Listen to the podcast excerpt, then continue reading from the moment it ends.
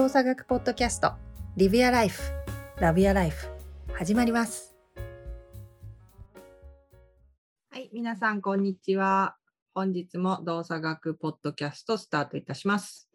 サンディエゴより川尻龍日本のどこかから大下太一そして京都より山本邦子でお届けいたします。お二人ともお元気でしょうか？はい、元気でやっております。はい、元気です。はい。秋です。寒いです。そして、美味しいものがたくさんあります。なんか最近美味しいもの食べました？最近、あ、でもサンディエゴと日本の美味しさは違うもんね。そうね、昨日おお寿司食べに行ったけど、美味しかっおーそれも美味しそう。今あれじゃない？サンディエゴ結構日本食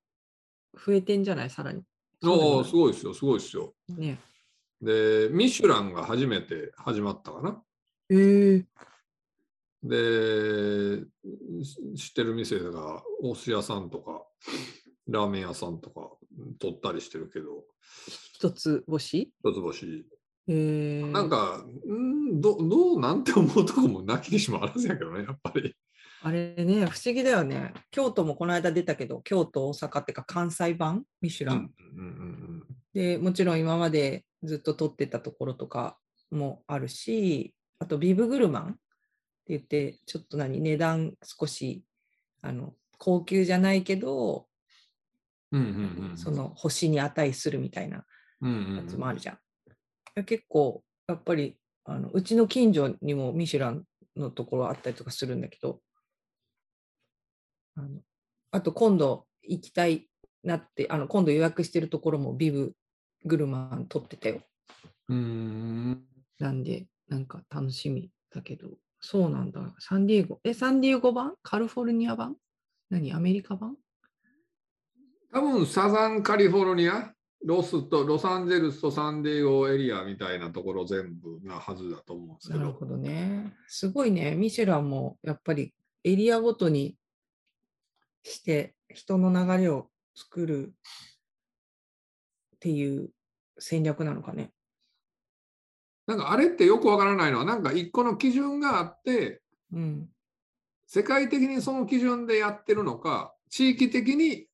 やってんのかってどうなんですかね、どうなんですか？グルメ王。グルメ太一さんを。大地さん全然知らないです。僕全然グルメ王でもないし、全然そんなんわかんないです。うんえ、でも世界基準が一応ないとあれなんじゃないの？あれって。そうなんですかね。まあ、ずれちゃわないだって同じミシュランとしてあのイイタリアのミラノで二つ星に行ったのと東京で行った二つ星のこう基準があまりにも違ったらさまあまあね。なんか二つ星の意味が変わっちゃうから基本的になんかあるあるんじゃないの？でも、いいもの、美味しいもの。あでもそれも人人のね人人の判断判断というかそうそう誰かが思ったそのそうそうそうそうまあ、サービスの良さだったり、何食材の良さだったり、味付けの良さだったり、プレゼンテーションの良さだから、まあそういうこともあるよね、ぐらいな感じでそうそうそうそうそう。言ってみるといいのかなっていつも思うんだけど。ね。そうそう。なんか特に変わったことない感じですかね。世の中だいぶ動き始めてますけども、お二人もだいぶ動きが出てきてるのかよくわかりませんが、そのあたりは。まあでもなんかそそんな雰囲気ですよね。なんかいろいろうん。あとそ世界的に面白いなと思ったのはニュージーランドとかああいうゼロコロナ地区がちょっとあの国境のあれを緩め始めましたよね。うーん。うんちょっと世界も安全になってきたって感じてるのかあとはまあ自国内のワクチンの割合が増えたとかそんなのもあ。ああ、接種率。うんうーん。そういうのもまあ、日本もね、世界でもトップに近いでしょ？ワクチン接種率まで上がってきてるからね。いや、あれすごいっすよ、マジで。マジですごい。ほんますごいよ。アメリカなんか70%余裕を追い抜かれたもんね。うーん。それはやっぱり国民性なのかな？そうなんじゃない？なんか本当すごいと思うよ。うん。まあまあ、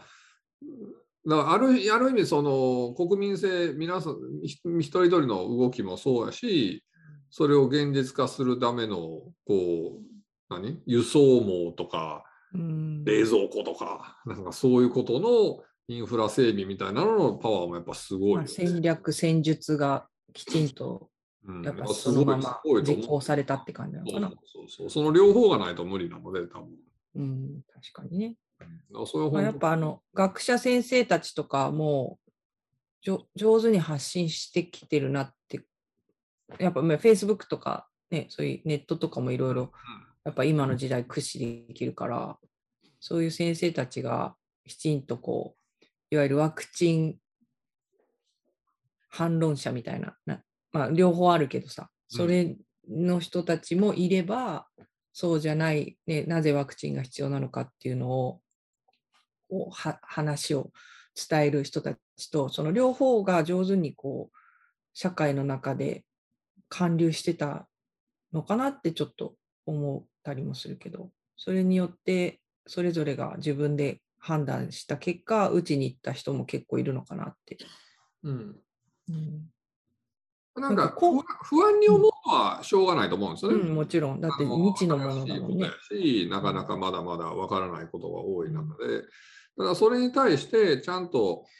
まあ、ある種科学というものに立脚して、専門家がちゃんとこうコメントというか説明をちゃんと出せてる。で、それを出せるツールがやっぱり増えていうるんっていうのは本当素晴らしかったし、それがいい意味でハマったかなと思ううかな。ん、そう、今回はそれを思った。本当に。だって今回ほどどう思いますかって聞かれたことってあんまないから、今までで。うんうんうんうん。あの、ワクチン接種のことどう思いますかとか、ワクチン接種するんですかってもちろん私も聞かれたし、その、あれってどうなんですかね？こんな話聞いたんですけど、それってどうなんですかみたいなのを、やっぱ、その知り合いの人もそうだし、あのよく行く、そういうお店の人とかにも、まあ、違うこういう仕事してるっていうのも知ってるからだけど、結構、やっぱりワクチン接種始まるっていう前後はすごい聞かれたし、みんなの関心が強かったし、それぞれが、あの、これは本当に一体何なんだろうっていうのをきちんと知りたいっていう、そういう姿勢が今回はより見られたのかなっていうのは、うんうんすごい、あの実感としてはある。でその結果、まあ、接種率がここまで上がったっていうのは、なんかみんなそれぞれがきちんと自分で考えて決断した一つの行動の表れなのかなっていうのは、ちょっと感じるかな。うんいや、本当本当、それは本当そうやと思いますよ。ね。ここがまた何か一つのね、あのみんながこの行動を起こしたことで起こっていく変化がまた何か大きな力になるといいですよね。日本にとっても世界にとってもね。まさに。ということで今日はですね、何を話そうかなと思ったんですけども、その、こう、世の中的にこう何かを極めることがすごくかっこいい的な部分もあるじゃないですか。うん。うん、でも同時にそのあまあ同時にっていうかだからこそ何かきちんと一つのことに集中してやってなかったりとかあのこう全部中途半端みたいな状態に見えるようなあの人に対してはなんかチャラチャラいろんなことやってないで一つのこと集中しなさいよみたいなちゃんと一個のこともやれないで他のことなんて無理だよみたいな風に言われることも結構あるのかなと思うんですけど皆さんはどう思います？その一つのことに集中してやることやらなきゃいけないっていう感じですか？2人とも。周りから見ると2人は何かをき一つのことに集中して極めてるように見れると思うんですけど。そのあたりどう反論します？いやいや反論っていうかどう思います？いやいやいやもう反論って言っちゃったからあれだけど。もうか感覚的にこの3人は多分そこは反論なのかなと思って反論って言っちゃいましたけど。いやいや、あの、それがすごい、すごいいいことだと思いますけど、うん、あの一つのことに集中すること？いやすごいいいことだと思います。ういいことだと思いますけど、だけど、あの、まあ、いろいろなことに手を出してチャレンジしてる人に対して、あの、何も成し遂げてないのにとか、あの、そういうので否定するっていうのは、まあ何言ってんだろうなとは毎回 僕は思いますよね。ああ、なるほど。そっか。あの結果が見えてないから、あいまあ、その相手の、それを言う人からすると、結果が見えてないから、どれも中途半端にやってるように見えてるから、そういうふうなコメントが出てくるってこと？本人としては家庭なわけじゃん。やってる人としては、その家庭にいるわけじゃん。うんでもそれを言った人にとっては、そのその過程ではなくて、今が結果に見えちゃってるから、そういうことが出てくるってこと？そういう言葉が出てくるってこと？そういう言葉が出てくるのかもしれないですね。もしかすると分かんないですけど。まあ、あとは、例えば、ある分野で成功してる人が、あの全く初めての分野に挑戦するときとかもそういうことって言われるじゃないですか。うん。お前はあのある分野においては確かに卓越しているかもしれないけど、えー違う分野とか新しい分野においては素人なんだから、あの簡単にやんない方がいいよとかっていうのって結構聞くと思うんですけど、はいはいでもそういうのってイーロン・マスクさんの宇宙みたいな？そうそうそうそう、そんな。ただ、それってあの誰もが新しいことやるときは、誰がやろうと初めてなんで、うん。あのーそもそもその論理が成り立たないっていうふうに僕は思っちゃうので、うんいや、素人ですよね。まあ確かにそうです。だから何？ってなっちゃうから。だから、あの、そういうので、あのーなんていうんですかね。えーいろんなことやってるのは中途半端だっていう考えっていうのは、あのーもったいないなと思います。うんそれってある年齢を超えるとそう言われちゃうのかな？だってね、例えば中学生とか高校生が何か新しいことを始めるときには、わあ、すごいね、新しいこと始めるんだ、頑張れよって言われることって結構あると思うんだよね。ありますね。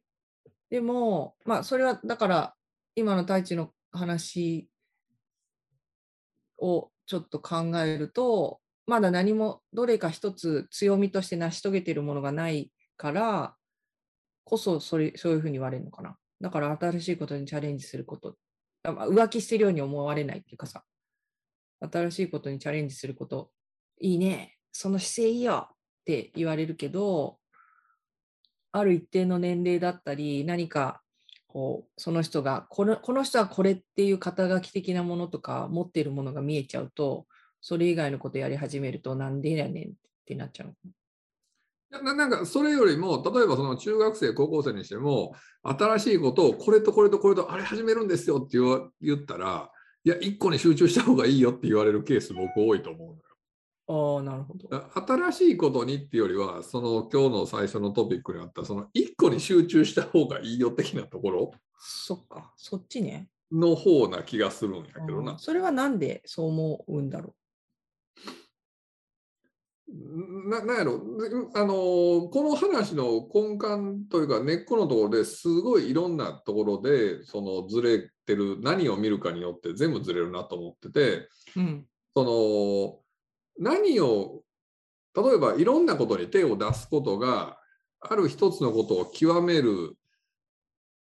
例えばある一つのことを極めるということがゴールだったとしてもそれは、えっと、そのことだけを続けていくのが極める道だとは分からないじゃないですかまず最初に。うん。さまざまなことをやる結果その道がまた続いつながっていってそこにまた一つの道が見えるっていう可能性もいっぱいあるわけであってうん。だからこれが多分そのゴールなのかせ過程なのかみたいなところのところでもあると思うしうんあとはその何やろ何をゴールにしてるのかっていうところがそういうことを一つのことに集中した方がいいっていう人はその人のゴールの設定の中その人の思うゴール設定の中での話でうん。例えば人生の中にはな例えばチャレンジすることをゴールにしてる人だっているかもしれないわけであってうん。そういう人にとってはあれとこれとこれにチャレンジすること自体がもうゴールでありその自分がやっていきたいことだったりするわけであってだそのある種自分のこう価値基準の中で見てるからそうなるのかなっていうふうに思ったりはするかな。なるほど。一つのこと。うんどうどうですか、太一。一つのことに集中しなさい。いやいや、あのーその、まあ、うん、難しいですけど、例えば、えーっと、僕は、あの、それだけじゃない、いわゆるいろんなことやってもいいんじゃないっていう派ですけど、うん。まあ、こうは言いつつ、確かに、その、現実ですよ。何かにある程度、お結果を残すって、その結果っていうのはどういうう意味合いの結果かによりますけど、ある程度そこのある分野で、えー頑張って、ある分野の中で認められるっていう状態がないと、うん。ああの、信用とか信頼っていう部分は勝ち取れないと思うんですね。うん。だから誰もついてこないと思うんですよ。何か新しい、他の新しいことをするっていうのの時に。うん。なので、あの、そういう意味で一つのことに集中しなさいっていうニュアンスが来てるのかなっていうふうに僕は思っていて、うん。事実としてそれはあるので、うん。例えば、あの、なんていうんですかね、えーよくある例が、すごいアスリートが、えーアスリートとして成果を残して、なんか新しいことにチャレンジするときっていうのは、あの例えばお金とかも容易に集まると思うんですね。うん。それは、その人がアスリートで成功したからじゃないですか。うん。で、それ事実があるわけじゃないですかう。ん。だから、そういう意味で、あの全く、何も成し得てないというか、何も頑張ってるっていうのが周りに伝わってない状態で、いろんなことに手を出すっていうのは、確かに周りはついてこないっていう事実はありますよね。うん。だけど、リュウさんが言うように、そのいろんなことをやったから、ある分野っていうもののを多角的に捉えられるだとか、うん。えーその違う分野のことがある分野に生きてくるってことは往々にしてあるじゃないですか。だから自分基準で考えたときは、いろんなことをやることで、そのいろんなことがある分野にすごくつながってくる部分っていうのはあると思うんで、うん。だからすごい、えーそれはそれでありかなっていうふうに思う。ん。で、まあ、どこに視点を置いて、えーどこの、どこに軸を持って会話するかによってちょっと答えは変わってくるかなっていうふうには思うんですけど、だけどまとめると、まあいや、いろんなことチャレンジすればいいんじゃないっていうふうには思う。うん。なんか今思っ今話聞いてて思ったのと、まあ普段自分が思ってることもそうなんだけど、その一つのことに集中するの意味合いなんじゃないかなと思う思うんだよね。で、一つのことに集中して、それをまず極めるために頑張ることで得られるものは、多分そのやってるそのものの結果が得られるだけではなくて、その一つのことに集中してやり続けるときに得られるその経験値だったりとか、その方法論であったりとか、その考え方のとか自分の取り組む姿勢のそのなんだろうなあの癖みたいな。でそれそれこそが一つのことに集中したからこそで得られるものじゃないかなと思うんでね。いろんなものをこう手解品解やるとその一つのものを極める時に得られるそういった経験だったり方法だったり自分の癖だったり自分の考え方の傾向だったりっていうのをに接することなくただこう表だけを変えていってしまうからあの一つのことを極めることができた人っていうのはその扱っているものが変わってもおそらく他のものになっても結果を残すことができると私は思ってるんでね。だからその得られたもの一つのことを極めたことで得られたものが大事なんではなくてそこをやることによってその過程で得られたものこそが私は大事だからそういう意味では一つのことをしっかりやりなさいっていうふうには私は思う。ただそれその結果を得るためのその表面的なもののために一つのことをやらなきゃダメだよねっていう考え方はちょっと違うのかなって思う。意味通じる？うんはいはい、まさに、まさにそうだと思いますよ。でそこのどのどの部分を見て一つのことに集中しなきゃダメだよねって言ってるのかなのかなってちょっと今思った。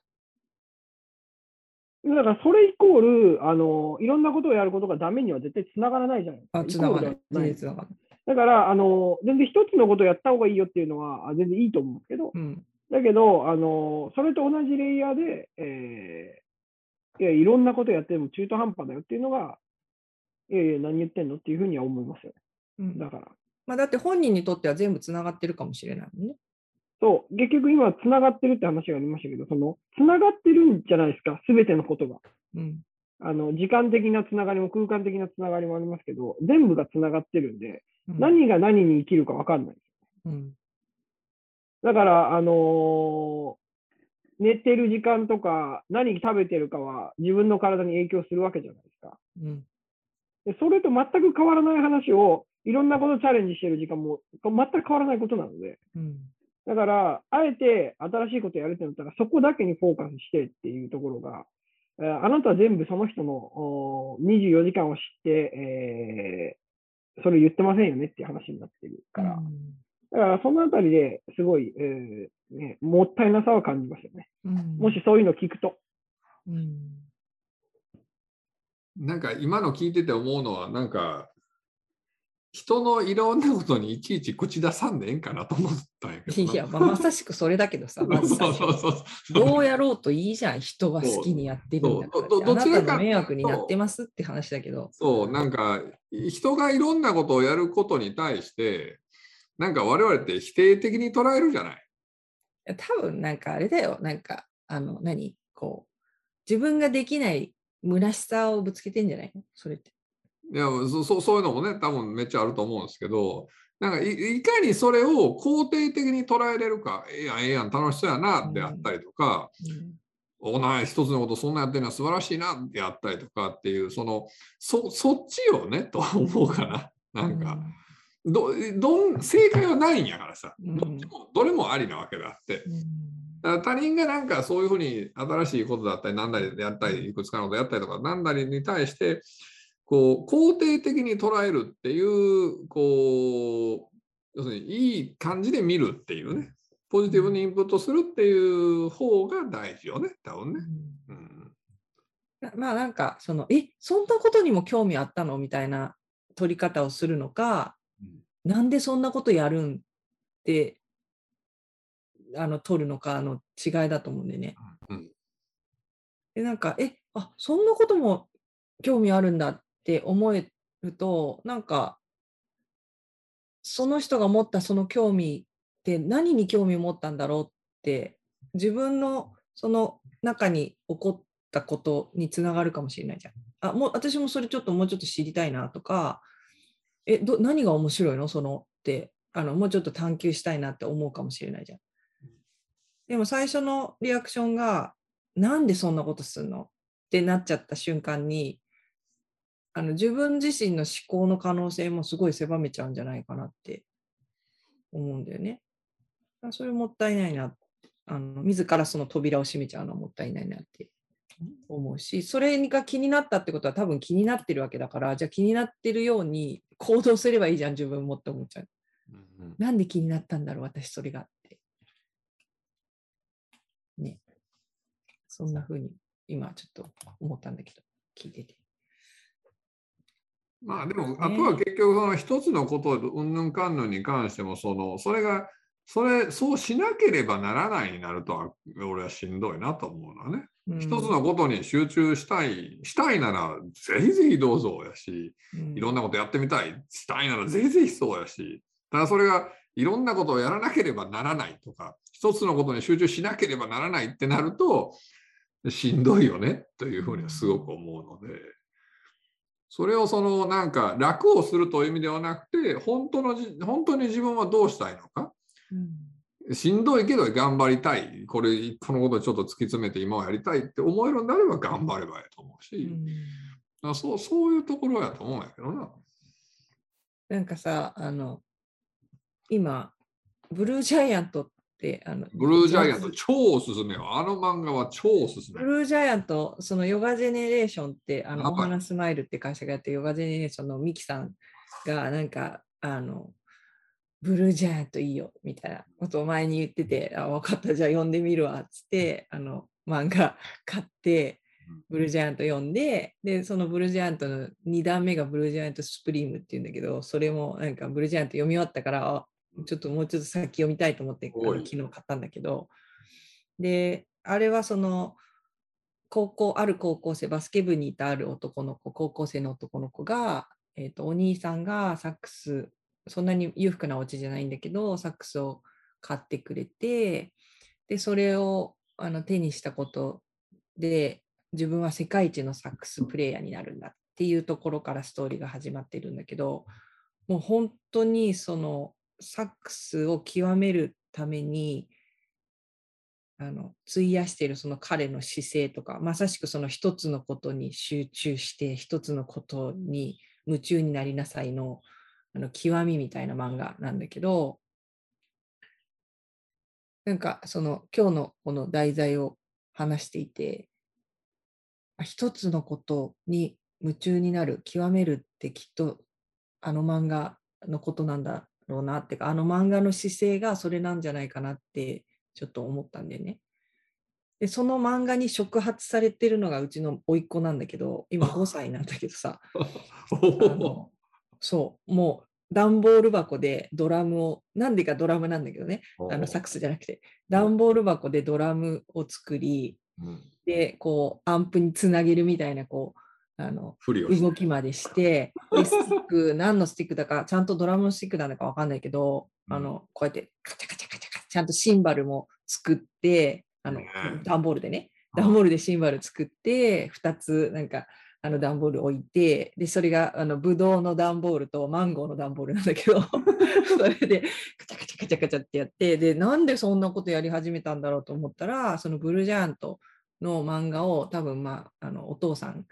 あのうちの義理の弟がね買ったんだと思うんだけどであの全部スプリームまで全部持っているっつって。うん。で5歳だから多分文字はそんなに読めないと思うんだけどある程度読めるのかもしれないけどでもその漫画のあの絵からイメージでそのドラムを叩いてこう背中側からスティック回してきたりとかくるくる回したりとかしてやってるんだけど でもその彼にとっては多分今そのドラムをやることあれをもうやっていかにそれをかっこよくうまくやるのかっていうところにすごく夢中になってるんだと思うんだけどなんかそこから彼が得られるものってすごくたくさんあるしそれをなんか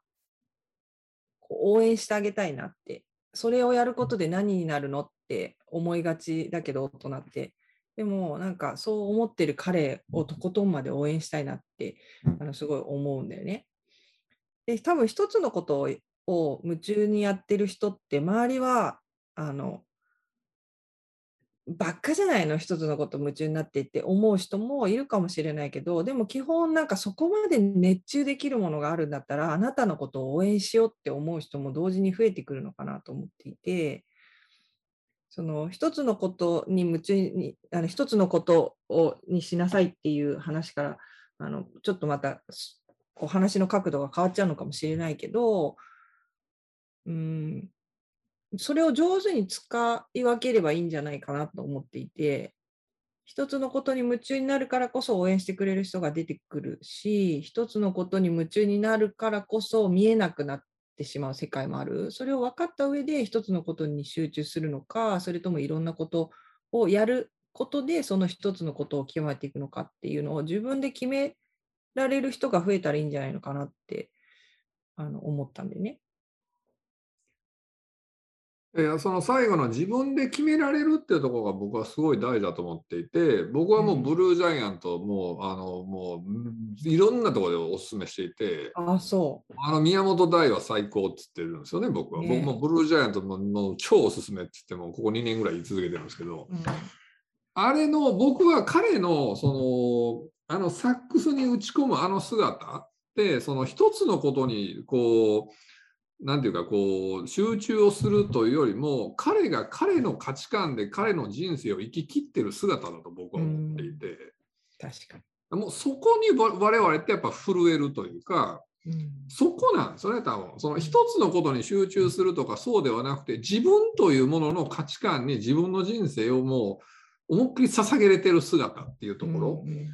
それがやっぱり我々に一番ボーンってきて、うんで応援するよってみんながなるというところにやっぱつながるんですよね。うん。ってなった時にそのやっぱり何をするか一つのことでもいいし、複数のことでも、イーロン・マスクなんて5つ会社やってて、全部1兆円企業とかになるわけであって、でも、彼はあれに没頭してるわけであって、彼の価値観でやってるわけであって、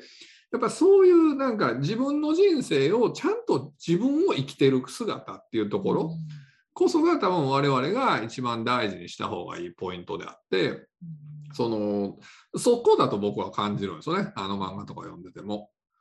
だからこそ、その人のことに対して いろいろいいいいなやと言わんでもええやんと、彼の価値観で、その人の人生のその人の価値観でやってる姿なんだからっていうのがとても思う。うんあ太一なんかありますか？